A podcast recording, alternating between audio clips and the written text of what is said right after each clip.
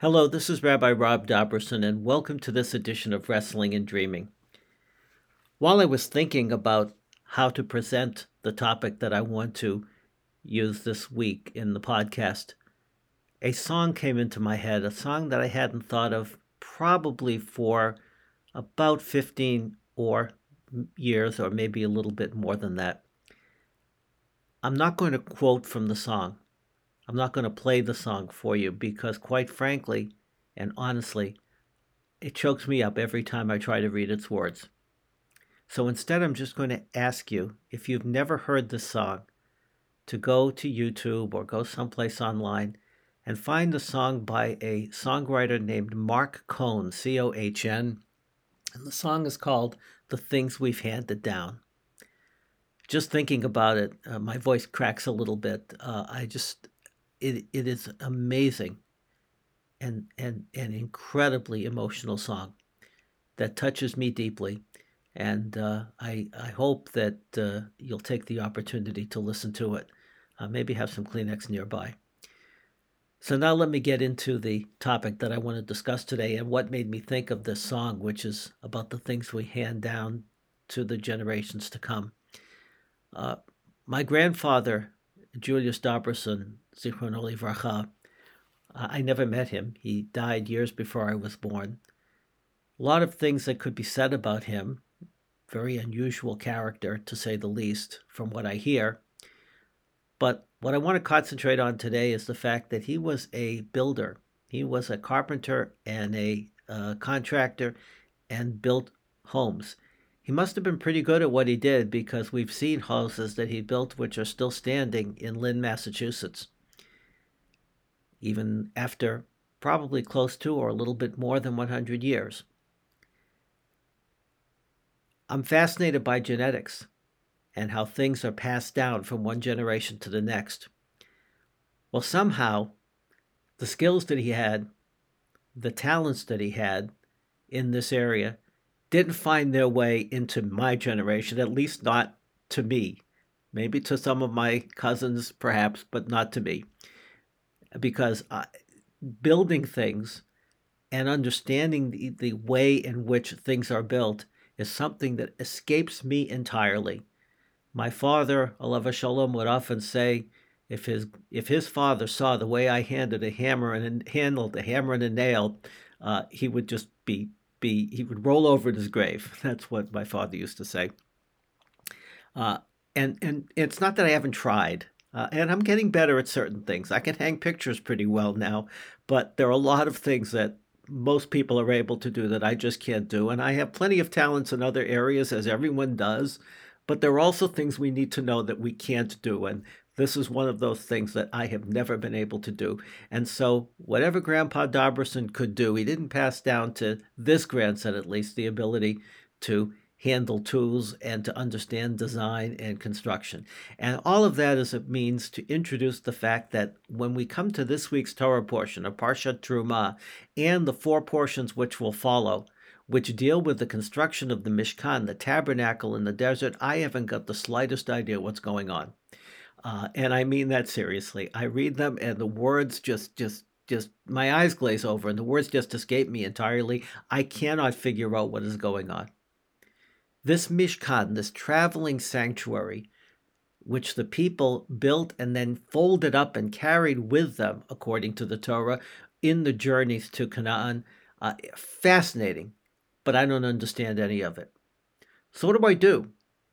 Well, I don't understand the specifics, but I can take a step back and think about conceptually what this Mishkan might have been, as many of the rabbis did. Many of the rabbis didn't get involved in the nitty gritty of what was connected to what and how it was connected, but thought about the Mishkan from a distance, so to speak, and, and an overall concept. Why was the Mishkan, this traveling sanctuary, built? Why did they need it? And so I'd like to offer you three different approaches that many of the rabbis used in our tradition to think about this Mishkan. But don't think about these as three separate ideas. They all come together, come together to give us a bigger picture of what this project was about and why the Torah might have dedicated five parshiot to it. First of all, this was a communal project.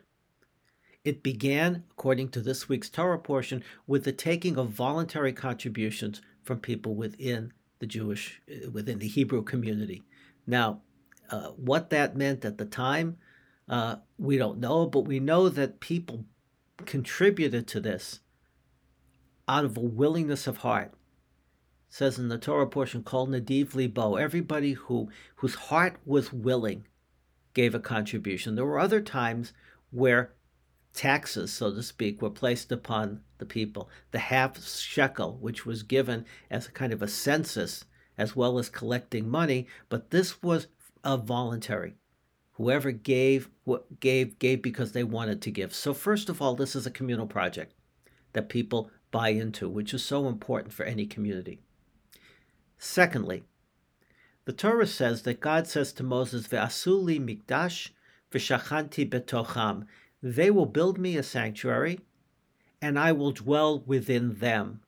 And I emphasize the word them. It does not say I will dwell within it, because we don't have the idea of God needing a home to dwell within, but I will dwell within the people which led the rabbis to come to the conclusion that one of the purposes of the Mishkan, the tabernacle, was in fact to be a visible reminder of God's presence in the community. The people were worshiping a God which who could not be seen.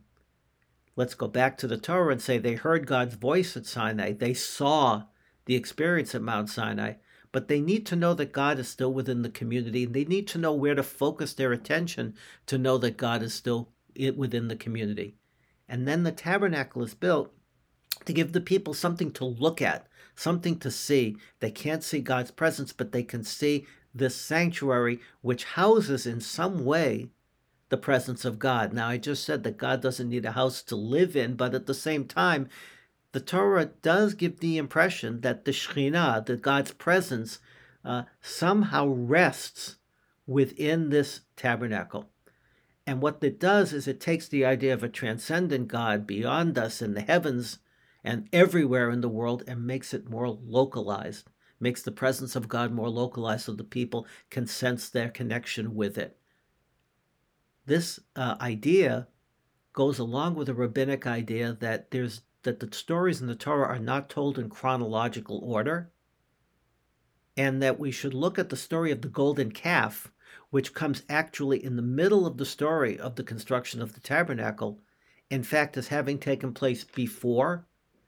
And the people's lack of a focus, lack of a, of a, of a sense that God was with them, caused them to build the golden calf. And according to many of the rabbinic ideas, the tabernacle was an acknowledgement that the people needed a physical symbol of the presence of God, not to worship, as they might have done with the golden calf, but instead to at least focus their attention in a particular direction. Third idea that this tabernacle, which was symmetrical, which was beautiful and included jewels uh, and, and, and precious stones and Zahav, Chesef, and Nechoshet, gold, silver, and, and, and, and other metals would in fact somehow, according to many of the rabbis, be a, in essence, a microcosm of the perfection of the universe that God has created. That somehow, just like our universe in, in pictured created by God fits together perfectly, so to speak, with balance and symmetry, so does in fact this tabernacle reflect that with its balance and symmetry. And that somehow it is expresses a yearning to turn the community, to turn the world into a place again of perfection and of beauty, to return it to its state at the time of creation. So that the idea of the tabernacle is to present this image of beauty and this image of balance and symmetry, which will lead us to seek that in our lives and in the world. Now, how did it come to that? I, how did the rabbis come to that idea? Well, one thing is that when the tabernacle was completed, there was a seven day celebration of its completion. reminder of the seven days of creation. And the people and express dissatisfaction at what they've created. Just as God said, Lavdil, to make a separation, was uh, satisfied with the creation of the world, saying that everything was very good. So, this idea somehow that this perfectly fitting together building, which could be folded up and then unfolded and was a place again of perfect balance, was somehow a reflection of what we hoped for achieving within the world. So those are three ways to look at this at this tabernacle. The idea of it being a communal project, the idea that it gave people a focus to know of God's presence within the community, and a reflection of the ideal world that hopefully people will build.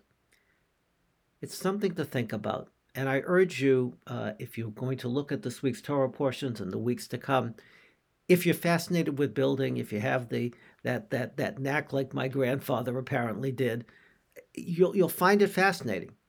But if you don't and you get lost in the details like I do, take a step back, read some of the commentaries in the Chumash, think about what this building was meant to be and what it was meant to achieve. And maybe it will give meaning beyond the very specifics of, of the building project, which really occupies our mind for the next few weeks in the Torah portion. And again, don't forget, don't forget to go someplace online and find Marc Cohn, C O H N, the things we've handed down. And uh, I, as I say, prepare for something very emotional because it will strike you to, as a way to think about what things we've handed down. Until next time, thank you.